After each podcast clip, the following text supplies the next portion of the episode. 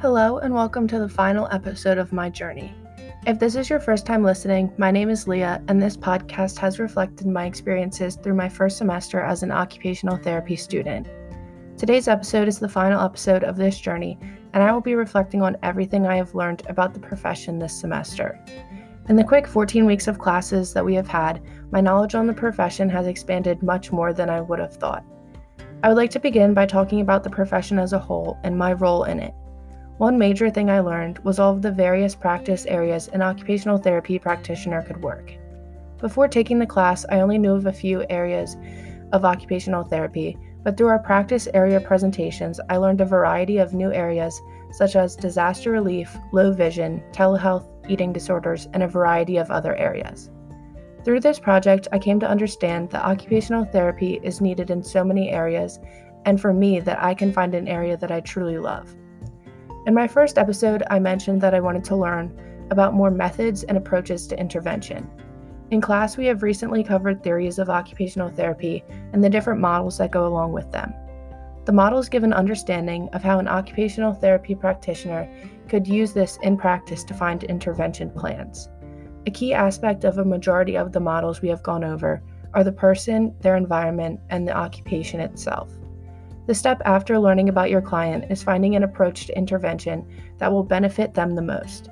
According to the American Occupational Therapy Association, approaches to intervention are specific strategies selected to direct the evaluation and intervention processes on the basis of the client's desired outcomes, evaluation data, and research evidence. Our final project is relating one of the models we have gone over in class to an organization in our hometown or an organization we think could benefit from occupational therapy services. I'm very excited to see how my classmates chose to incorporate occupational therapy into their chosen organizations and learn new plans of intervention in different settings. My view on the profession as a whole has changed completely.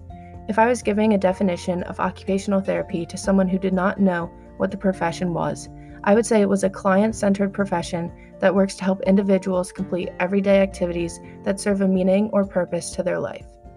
Since today is the final episode, I wanted to do something special for you since you have followed me through this journey. Today I have brought a special guest, my roommate Mo. Mo is a PT major, so I wanted to start off by asking her what she thinks the main role of an occupational therapist is or what the profession does as a whole.